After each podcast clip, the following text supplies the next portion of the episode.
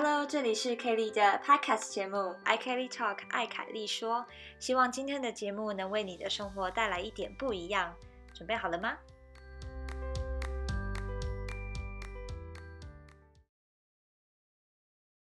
我不知道博士生有没有在算成绩耶，但是像大学或硕士，如果有一些不管是考试啊，或是你写小论文，都会得到一个成绩嘛。那在德国的成绩的计算方式跟台湾其实是不一样的。在德国的话，最好的分数是一分，然后一分到四分吧，四分之后你应该就是被当的状态，就那一科就没过。它集聚是一点零，然后一点三、一点七，然后再就二点零，然后二点三，哎，啊二点五、二点七这样子，这样一一路到四分这样。博士生会有分数吗？我们好像我们一般都没有，因为我们其实也没什么课，我们都是呃 seminar，刚刚有讲到，就是都 seminar，那那个是没有要算成绩的。那但是最后的呃口试会有成绩，就只有最后的口试会有成绩，但中间都都是没有成绩的。对，那我自己也觉得很有趣，因为我也是来德国以后才发现，原来是越小了。是越好，就是德在德国拿的分数是越少越好。对，对，就蛮特别的。对啊，感觉是如果你爸妈问你说：“哎，这次考几分啊？”你哦，我考几分？他才一分吗？对啊，一分很好，好吗？对啊，但我也有听说，是不是？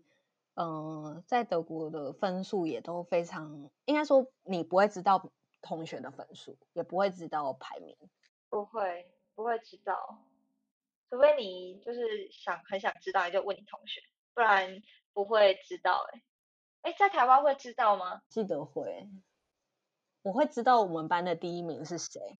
对对对，这个即便到大学，我还是会知道。对，我会知道班上前几名是谁。对，因为会领书卷奖，然后所以就会知道哦。他是第一名，这样。对，但在德国好像这件事情没有那么被重视。对，没有人在意其他人考几分，因为这边就是你想怎样是你自己要决定的。呼应到我最前面的那个文化冲击，所以你要考第一名，或是你要全部 都拿一，就是全部都拿最好分数，那也是你家事。没有人会特别为你开心什么的，那就是你自己的事情。对，对。但是我觉得这真的是自己的事情，可是你。我觉得在台湾好像会被放大，就是家长也是很爱问问说：“哎，你考几分啊？最近有没有考一百分啊？”之类的，就是很爱自己，他们也很爱问。然后因为他们问，我们就也会特别在意这个成绩。我觉得，对，我觉得也的确是。然后国高中，我觉得国高中对于分数好像又更执着。因为都有那个校排名哦，嗯，校排名应该没有，班排名应该有。嗯。然后，如果你考试，尤其是那个什么模拟考，考学测的模拟考，你就知道你的 PR 在哪。然后，就是对于那个数字就很执着。啊，真的。是痛苦的回忆。就是会锱铢必较那一分两分，我觉得。对，就是要分数。我还记得那时候在地方高中的时候。就因为，嗯，就是因为聚集了很多厉害的人，然后所以大家就是可能以前在国中嘛，国中的时候成绩不错，那你在高中因为又聚集了更多厉害的人，那你要再更突出就更难了。对，然后所以那时候其实我记得我刚进刚入学的时候压力真的非常大，因为我觉得我不管再怎么努力，好像就是没有办法挤到前面。那我觉得这样就是也有一点点恶性循环嘛，就是我一直说，因为这样所以压力很大，然后又会更在意自己的成绩，然后可能就会花，就等于说把自己的生活就是好像就已经没有自己的生活，就是都在念书，然后都希望自己可以再多拿一分，多拿两分这样子。你的压力来源是你自己还是你家人也有？我我当时我觉得是我自己耶。就是我会很在意那个分数，然后我会觉得为什么，嗯，以前好像都做得到，或者是以前就是可以可以拿可以在前几名，可是现在就很难，就是再怎么努力，好像也挤不到前几这样子。Kelly 会有这种感觉吗？先跟大家说，我跟 YC 读的是同一间高中，对，然后我们应该差可能一两年而已吧。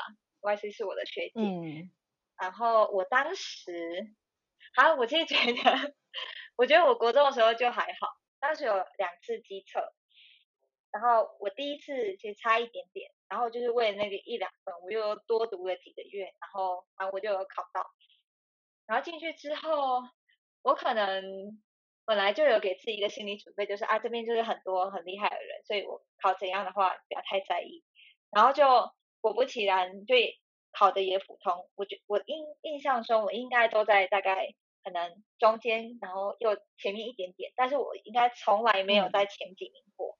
对，然后我也还蛮就是看淡这件事情，我就是觉得，哎，好啊，OK 啊，反正每个人有不同的天赋，不一定一定要就是读第一名，或是一定要呃嗯考上那个什么台大医科之类的，就是每一个人应该都有自己的路可以走。我当时这样觉得，所以就也还好。然后哦可能也加上嗯我家人对于课业也没有那么的在意，可能这有蛮大的影响。所以我从小其实我家人是不会特别去问说，哎，你有没有考第一名啊怎样的？但是我的身边的朋友们，他们的家人就是每一次的考试都会紧迫盯人，一直问就是名次这样。所以我觉得这个影响应该是蛮大的。对，我觉得我我自己是一方面也是给自己压力，或者是一方面觉得以前做得到，为什么现在做不到？但我没有去想说，其实是因为可能聚集了更多厉害的人。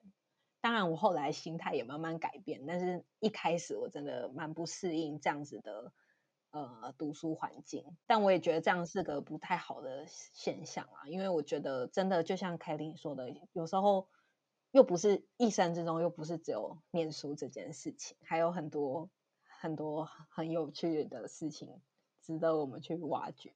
我想到一件蛮 蛮有趣的事，我记得，嗯，我就高中的时候，我有也有一群蛮好的朋友，然后其中一个他就是经常都拿第一名，大概就是每一次都拿嗯。第一名那种。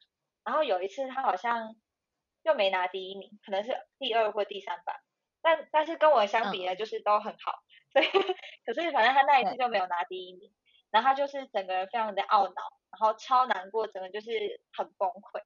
然后我好像写了一张卡片给他说，诶你应该换个角度想，好险你在这个时候呃试过不是第一名的滋味，那你未来当就是因为未来你会遇到更多就是自己不是第一名的时候，因为出社会啊或什么嗯的，因为面对面对的情况很多，是但是你现在你终于经历到这种感觉了，所以你知道怎么去调试它，所以你之后的压力就不会那么大。哇，讲的真好。就是就是，我会觉得，如果你从来都没拿过第一名以外的成绩，那你那压力超大，因为你每次都会觉得，就不管是自己感觉，或是你会觉得旁边的人都会觉得你就是会拿第一名，所以你就下不来，嗯，你没有办法说，我这一次嗯就是不爽念，我就是要休息一下，怎么样？你没有办法哎、所以我就跟他说，哎、你你要很开心，终于有这一次让你就是可以好好放松一下。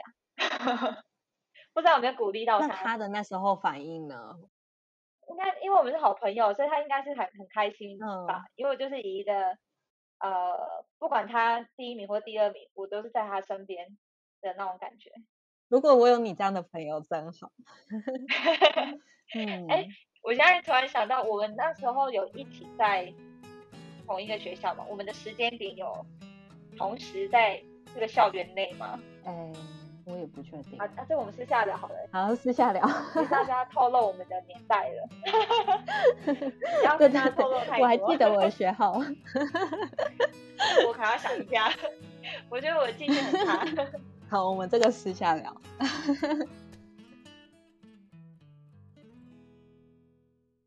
再回来德国的高等教育文化冲击，哦，我刚刚是要讲说到排名，我觉得又想到德国大学的排名也是不怎么重视。我的意思是，的确他们在选校的时候，其实不太会去考虑学校的排名，然后可能是以自己离家近为主，或者是呃，是因为特别喜欢这个科系才去这个学校。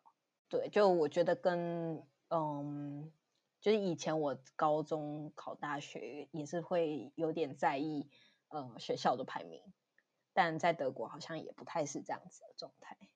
在台湾谁不在意啊？应该没有人不在意吧？对啊，对，我觉得这点也很不一样。对，在德国他们还有在意一点，就除了你刚刚说的，还有哦，应该有两点啦。一点就是这个大学的那个城市好不好玩？比如说像汉堡啊、柏林啊，这个城市就是比较活泼，就是你去那里，就是就是大学生活会非常多彩多姿这种。然后他们第二个选择另外一个嗯重点就是那个地方的阳光多不多，天气好不好？因为你要享受 享受你的人生嘛，你当然就是要去阳光多一点的地方，才能到处玩啊，去河边游泳啊什么的。对，所以这也是我考 量。那真的很不一 样。对啊，可是台湾应该还不用考虑到气候，因为可能台湾比较小一点，所以不会说哦去北边就怎样，去南边就怎样，不会差太多。嗯，对对，但是这种就是关于生活是不会考虑进去的，就像呃在新竹的话，可能都是美食沙漠之类的，但是应该还是会很多人想去新竹念大学。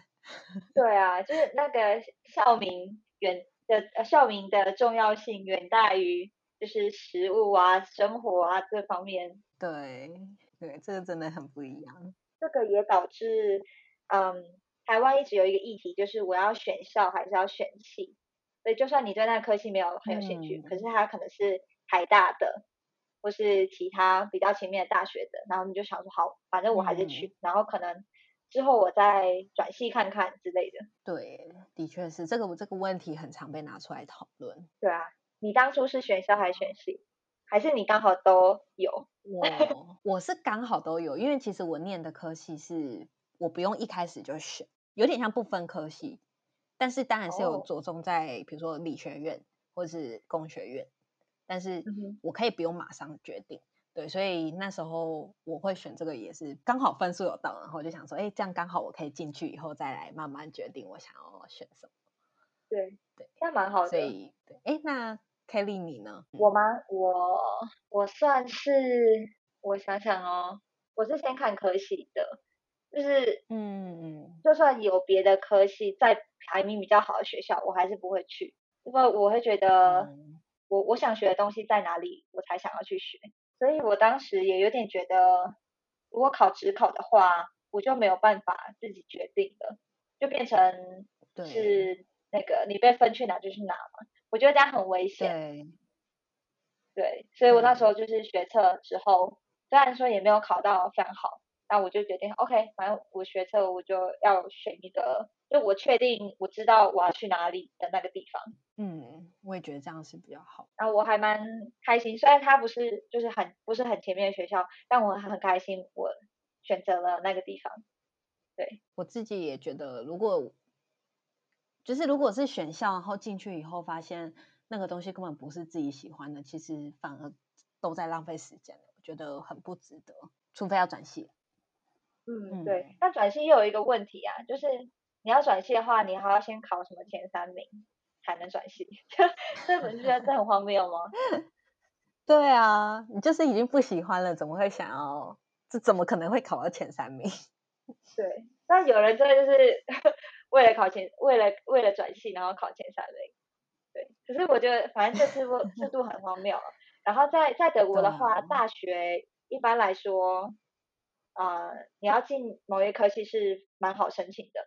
然后你进去之后，嗯，比较难毕业。那这个原因是他们也希望你在读的过程中，可以去思考这到底是不是你想要的。那如果不是的话，你就看你是要自己去转系，要转系也是容易的，你就好去别系，或者是你就可能因为你没兴趣，或是你可能没有这一方面的天赋等等，所以你的某些考试你就不会过，所以就会被退学，就呃对被退这个系啊，不是整个学校，不是学，嗯对，然后用这种方式来让你去找你喜欢的那个科系。就不要硬读，然后读完四年，发现，哎，我到底这四年读了什么？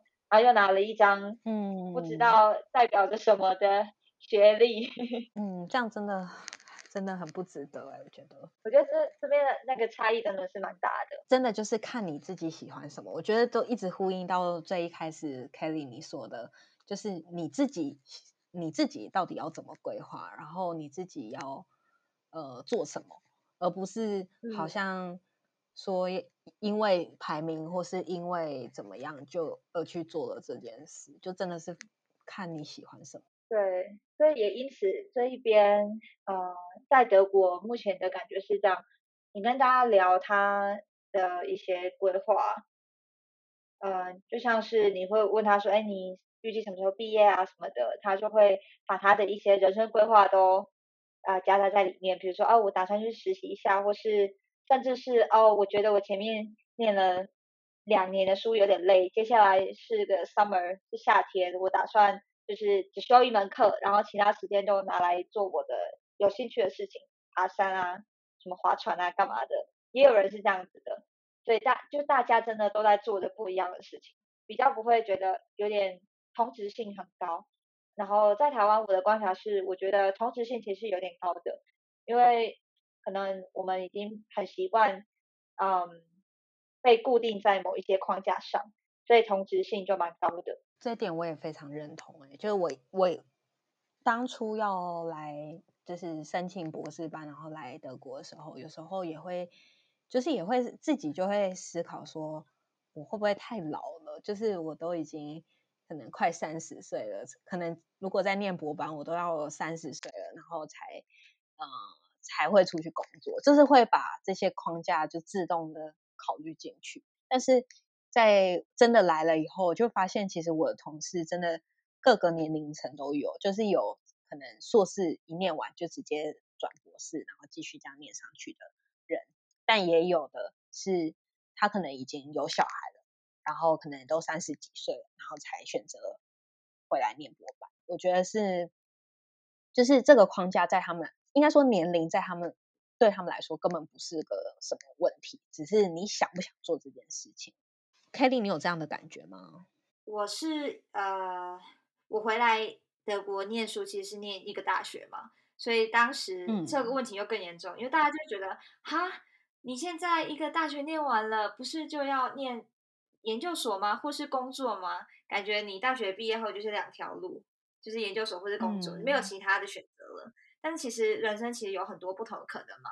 我可以去做别的事情，我可以，呃，比如说什么澳洲打工度假也可以啊。我也可以就是什么都不做，就是要待在家，或是我也可以我再去念一个大学，我有兴趣的科系也都可以。可以去做个什么样不同的实习等等，可是，嗯，呃，当时候的台湾，呃，这边的不管是朋友啊亲戚，就会有很多人问我说，他为什么要这样？为什么要念第二个大学？然后大家都会有一种是重念，就是重新念一个学位的感觉。然后我都会跟他们说，哎，这不是重念啊，为什么是重念呢？因为我就会说，可是我第一个大学我也是很认真的这样把它念完，然后我也觉得。我很开心，我当初的选择那一科系，然后我从在从那一科系的他给我的一个啊不一样，建立对于世界的一个价值观，看世界的角度，那我很开心，我有念那一科系，然后他也帮助了我的人生很多，然后我只是现在要决定再去做的事情，它刚好是一个大学学历，那为什么这件事情会被大家觉得是一个奇怪的事情呢？就是它不过就是一个。哦，它是一个新的领域，然后是我之前从来没有学过的，所以我从大学开始念应该是很正常的事吧。如果我这个领域完全没有基础概念，然后我是从我却是从硕士开始，那不是更奇怪吗？我都没有基础知识，就背景那么不扎实，我还念硕士，怎么可以？对啊，反正我就觉得在台湾的确会被一个嗯时间线。框架住，感觉是你几岁就应该要做什么？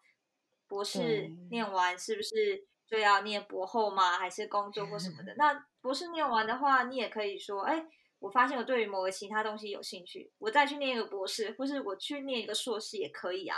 难道大家会说，哎，你为什么要就人生为什么要倒退？就 好像是就觉得自己降等了或怎么样的？对对对，可是对，反正这个对我来说不是很大的问题，所以我会我可以很。轻松自在跟大家去解释我怎么看它，对，但我想，呃，很多人面对这样子的可能质疑吧，就也会开始怀疑自己，就是会想说，哦，我要重念一个大学吗？可是对我来说，它从来不是重念。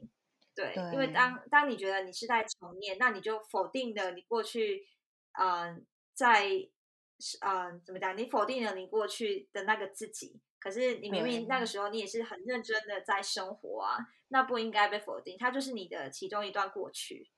嗯，很认同你说的。不过我觉得，在面有时候，其实，在面对旁人的眼光，还有家人的的的质疑的话，有时候其实反而是会造成自己左左右的一个很大的原因。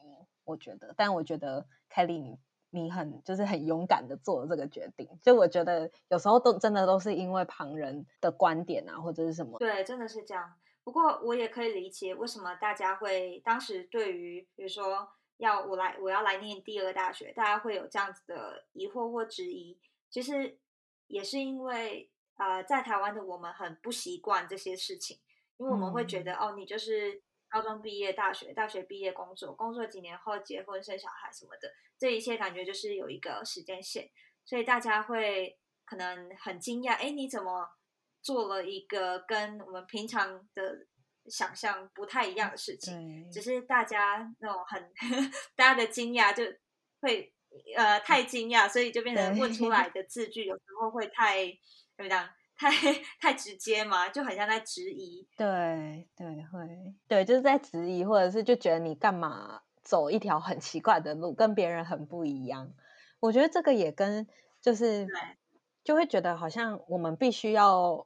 嗯，就是跟有点跟是儒家思想嘛，还是什么？就是好像大家都要就是合群，或者是都要一致，才是一个嗯嗯嗯，就是才可以融入这个群体。但是实际上不太需要这样啊，就是每个人有每个人自己的时间轴，每个人有每个人的时区，没有人规定你一定要在这个时间点就一定要做什么事情。对啊，对啊，没错。然后我也想说，嗯，可能是因为要大家更相似一点，就是要让大家同职、要合群的这件事情，导致许多人其实内心有非常多的焦虑吧，所以你才会在网络上看到一堆求助文，怎么办？我心里想的是这样，可是爸妈要我这样，这个社会希望我这样，然后就变成就很多的拉扯，真的，嗯，但其实应该要忠于自己的心，我觉得，对，没错。我觉得就是，或许在听的听众，如果听到这里，不知道会不会假设你有这样的一些问题的话，或许可能会让你比较那个释怀一点。就是其实，在很多不同的地方，就是有很多人都在朝着自己的目标在走，那也不一定说一定要跟着就是社会的眼光，或者是大家的眼光。去做这些事情，对，至少要自己感觉得到你的生活是舒服的，那你才有可能把这件事情再做得更好。否则你会一直压抑，然后埋怨这样子，其实有点不太健康。今天很开心，Y C 可以来跟我们聊教育方面的德国观察。那以上。我们今天分享的就是我们来德国之后的一些文化冲击，然后我们今天主要就拿一些跟教育相关的文化冲击来跟大家聊聊。那其实我们两个都来德国，大概呃，你来三年左右，对不对？对，三年。然后我来这边三年多，好像快四年。那其实我们来这里的嗯日子其实不算长，但也没有到很短。然后我觉得我跟 Y C 有一点像，就是我们会一直不断的进行反思，然后去思考说，哎，我以前的我们以前的成长的过程中是怎么样？然后我们也很希望透过我们在这边的观察，然后跟大家分享。然后如果有看到这里有什么比较好的或者比较不好的，反正好的我们就学起来，不好的我们就当做警惕。然后我们希望透过分享可以让改变慢慢的成真。对，那我我们也另外想跟大家说，就是所有的发展，它其实都有它的脉络。直接把就别的国家的某一套搬到台湾来，其实它未必是适用的。只是说透过这个观察，我们可以知道，哎，在别的地方可能有什么样的做法，那他们的优点或缺点可能是什么？那也许在未来台湾的不管是教育这条路，或是其他各方面，在这些发展的过程中，我们可以纳入或是优化，或是作为警惕。那也许未来我们有可以有更多不同的选择或者考量。嗯，对。那今天再度感谢 Y C 来跟我们一起聊聊这方面的德国观察，还有教育方面的德国观察。那最后 Y C 你要不要跟我们分享一下你最近有在准备些什么东西吗？最近的一些近况想跟大家分享的都可以。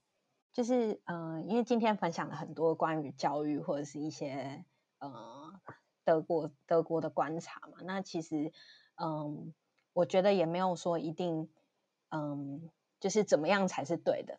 对，那呃，在我的部我的部落格里面，其实也都有很多，就是有时候我会把我自己的的心态啊或心境把它记录下来，所以嗯，随时都可以上我的部落格，就是搜寻 YC 在德国就找得到。或者是在我的 Instagram 可以跟我就是分享你们听了这一集的感想，对，大概是这样子。也谢谢 Kelly 的邀请，谢谢你来，我会再把 YC 的联络资讯，就是部落格还有 Instagram，然后脸书你是不是也有啊？哦，对，我脸书也有，嗯，好，那。我我会再把你的所有的联络资讯都放在那个 podcast 下面的资讯栏，那大家可以去追踪 YC，然后如果有什么想要跟我们聊的，你也可以随时就是告诉我，或者直接告诉 YC，通通都可以。好，OK，那今天的 podcast 就到这边结束喽，大家拜拜，拜拜。